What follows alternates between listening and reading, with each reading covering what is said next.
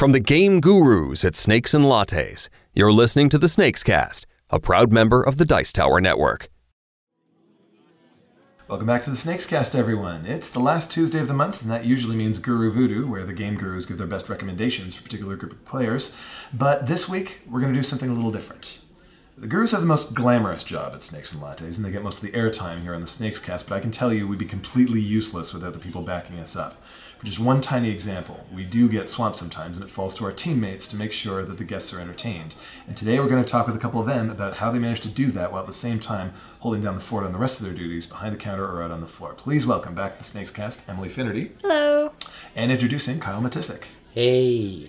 So, uh, start off by giving us a really quick rundown of the various things that you have to keep, uh, the balls you have to keep juggling while you're on the job, and how often you wind up having to help people with games. That something happens like um, all the time?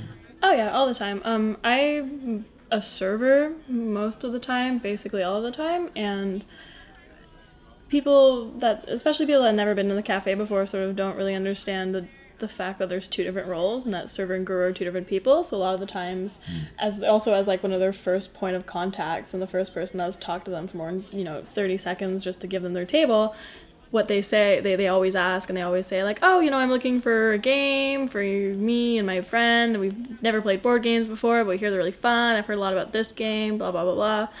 So a, a lot of the time that's something that happens. And on slower days it's not usually so bad like weekdays and such but anybody that's been to the cafe on a weekend knows that we get slammed pretty much. We get people waiting outside the door before we even open. And we sometimes we fill up by 11.30 a half hour before we unlock the doors.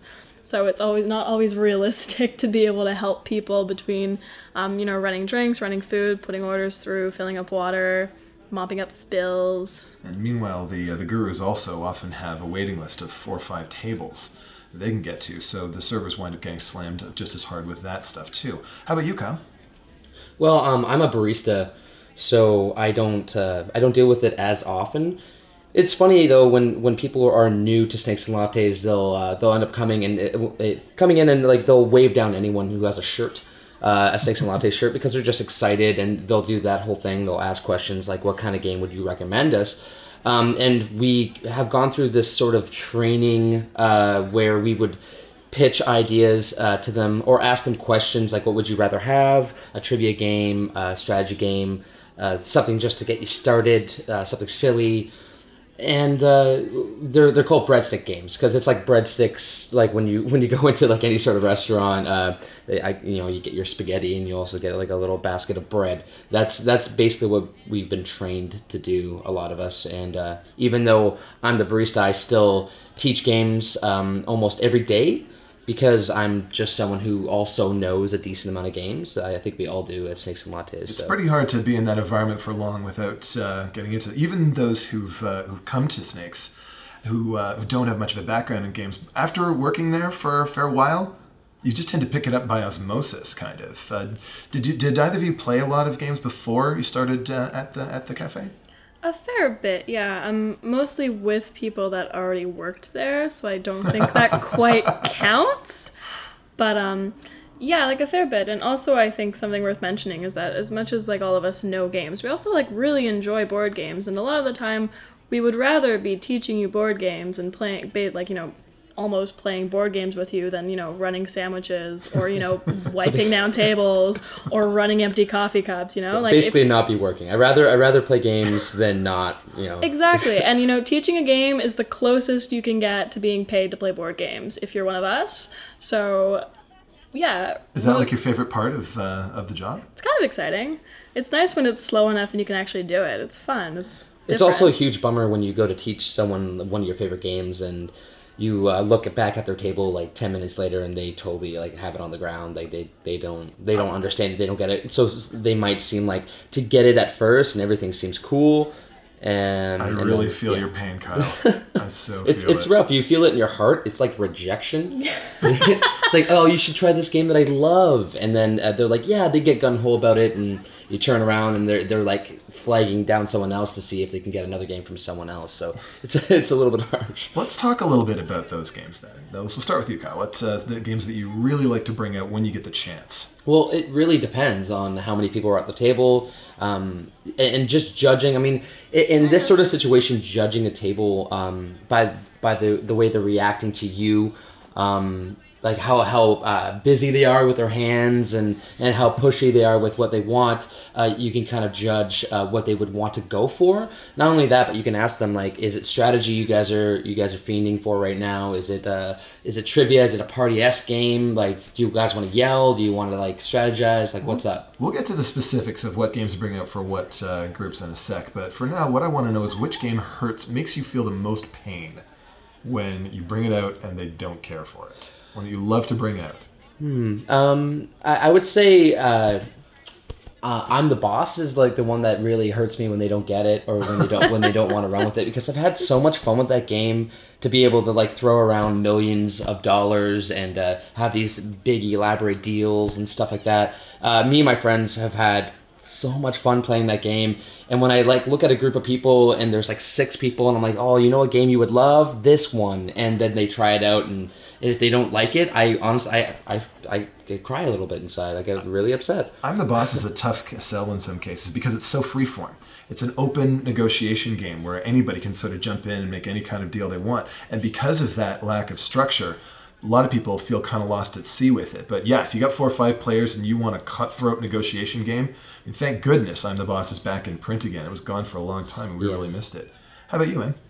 Um, I really like recommending games for like abstract games, especially those that are built mm. for two people. Um, I'm sort of running on the assumption that we're talking about on a regular workday games I can get away with teaching because a lot of my favorite games are not games I could ever, ever, ever explain to anybody in under five minutes and yeah, still be I'm, capable of doing my job. I'm the boss is a pretty long teach. Yeah. so you don't you won't, you won't get to bring that one up very often, which I guess makes it hurt all the more. But those mm-hmm. abstract games that you're talking about, the minute to learn, lifetime to master type stuff. Yeah, those are my favorite. Um, also, just in general, I feel that recommending games for groups of two is a little bit easier for me mostly because you know larger groups you have more people and if one person doesn't get it you have to go over mm. and over and over and over again. And just sort of like math wise if you've only got two people the number of people that cannot get it caps out at two right? And it's sort of it you know you can just in terms of time management that tends to work out better. It's being really important. Mm. uh, so uh, what are some of your favorites to bring out then for that I really like Kulami. Kulami is probably one of my favorite mm. of the abstract games, the really nice ones that are built with, you know, marble bits and wooden tiles and stuff that are incredibly satisfying to just even just like touch. It just looks really elegant and pretty on the table. Mm-hmm.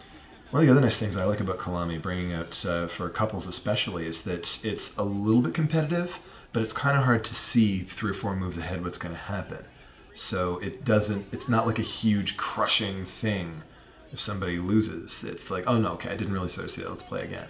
Yeah, and another good thing about Kulami is that there are a bunch of alternate ways to score as well um, right. that people don't really realize. And once they get it, if they like it, you can sort of explain to them that, oh, well, you know, you can just sort of decide to do it this way instead. And it's always interesting to, for them to see how they play the game differently. That's especially handy for you because you can sort of vi- revisit them time to time at their table and add new stuff to their experience. They can kind of customize it. Yeah, and then, you know, being able to play the same game, you know, three or four times with a different goal every time is an interesting experience. Well, what do you bring out if you've got two people? Um, for me, it, it depends. Again, like it's it's all a matter of what the situation is really telling you. I mean, if it's if it looks like there's two people on a date, I'll bring out Blokus Duo because um, that that's a really quick and easy game. But it, it, it, it's also hard. Like you also can't see that many moves ahead unless like you really want to like dive into it and like make it like competitive it's not like it's just not not that competitive do you think there's a big difference between the kind of stuff you want to bring up for people who are on a date versus people who are just friends oh totally totally like if it's two bros sitting down there and they, they i just saw them playing a game of chess i would immediately go up to them and say you should try the duke um, i'm a huge fan of that game and it's in the same vein as chess uh, if it's two people on a date like i'll bring out something cute like hey that's my fish um, and, and with that game, it's like it's it's cute. Like the pieces are cute, and uh, the, the the idea of the game itself is just really really cute. Um, so I'll, bring out stuff like that. Uh, if it looks like two like nerdier looking people, I'll bring out um, like Quizniak or something like that, or, or, or something that involves trivia. trivia, or like timeline, like uh, like something that you don't you don't have to know um, everything about the game or these pieces, but you can still play it and have fun. I was actually gonna say that I would recommend trivia games for people on dates. Maybe not that we can actually tell most of the time, just because like a trivia game sort of spawns more of a narrative than anything else, right? I mean, you you can sort of you know with timeline you can put there like, oh my god, the potato was discovered that early, really? I didn't know that, and it can sort of spawn a conversation from there. I think a little bit more organically than another like abstract type game like Blokus or Hey That's My Fish, where you really don't have anything in the game that can sort of incite any sort of comment or conversation. If, some, if somebody knows the answer to a trivia question, sometimes there can be a conversation to get started and how they knew that, where they came to know it. Yeah, and Quizniak is a good one as well, like you mentioned, Kyle, just because it's for those that have never seen Quizniak, it's basically like countdown trivia. You've got 10 clues mm-hmm. in sort of ascending order, like descending order of difficulty, starting from incredibly abstract and obscure down to the very specific. And the sooner you get the correct answer, the more points you get based on the clue. And the answers are just silly, like like cas- the cassette tape or uh, burgers. They, you know, like it's just like the, the silliest answers uh, usually are like just all rounded answers. That, but the clues are very abstract. They're they're they're hard to kind of like pinpoint exactly. They start out that way, but Yeah, then yeah. they get easier goes on. That's one of the things I love about Quizniak is that it avoids that problem of trivia games of feeling like an idiot if you just don't know the answer to this and you don't know this and you don't know this. Getting having a bunch of I don't knows in a row. With Quizniak, you're gonna get it eventually. The only question is how long. And so that helps people to feel more comfortable and obviously comfort is hugely important in any sort of first date type situation. Of course. What about bigger groups then? Supposing you've got more people, and uh, I mean, what, what if this is like a big rowdy sort of group? What do you bring up for them? Resistance. Always the resistance. resistance forever. It's my favorite, favorite game to bring out for large groups of people that look like they'd have a great time yelling at one another. For, for me, I would lean towards uh, Snake Oil or Cash and Guns. Cash and Guns more than anything else because if they're rowdy and they and you get that vibe from them, then they probably want to aim foam guns at each other and fight over money. I, I just get that feeling, and it's an easy teach. I could sit down and be like, "Here's the money. Here's the cards. Here's this cool gun that you get to hold, and you can hold it in any way you want, which is pretty rad." uh, and, and go at it. Um, and uh, for snake oil, I, I basically when I pitch that idea, I say uh, you have to be a really sleazy car salesman. So you feel free to cut each other off when you're making a sale or a pitch uh, to the person who has the character card or whatever. And Just make them selling ridiculous products to each other. yeah, it's really fun. With Resistance, it's especially important, I think, that the group be sort of outgoing because it's a game all about talking. Yeah, absolutely. It's it, it doesn't work with quiet people and it's it's sort of a difficult game to pitch if the person if the group immediately sat down and you have zero idea what they're like, but if they've been there for a little while and you sort of have seen them kind of get louder and be a little bit more aggressive, then I've pitching it to game to groups like that, like I've never seen it fail. Never. People just love being mean to their friends. I mean, you teach it, you walk away, and then 45 seconds later, there's a guy screaming across the cafe, No, you're making a huge mistake! you know? It's those secret teams, those spies. You can't trust them. Yeah, totally. That's uh, that's one of the wonderful things too about the uh, about all of these kinds of games. Most of the ones that you've mentioned for big groups, they're about communication. They're about talking. They're about getting and, and, and also about getting started quickly. So um, a little bit of an unusual Guru Voodoo for us uh, for this week, folks. But bear in mind, the gurus are not the only ones who know their stuff at Snakes and Lattes. Anytime you go in there, you're dealing with people who love games and who know their stuff. And these games are all really quick to teach. They're really accessible across a broad range of player types. So if you're a new player or a casual player and you want to introduce your friends to playing on the tabletop, but you don't want to overload them with complexity, heed the wisdom of the staff from Snakes. Thanks for listening, everyone. Until next time, I'm Jonathan Moriarty with Emily Finnerty and Kyle Matisic. Game on. Peace. Bye. Thanks for listening. You can find more from the Game Gurus by subscribing to the Snakes and Lattes YouTube channel or by visiting our blog. Just go to snakesandlattes.com and click where it says blog up near the top of the page. Until next week, I'm PT Douglas. Game on.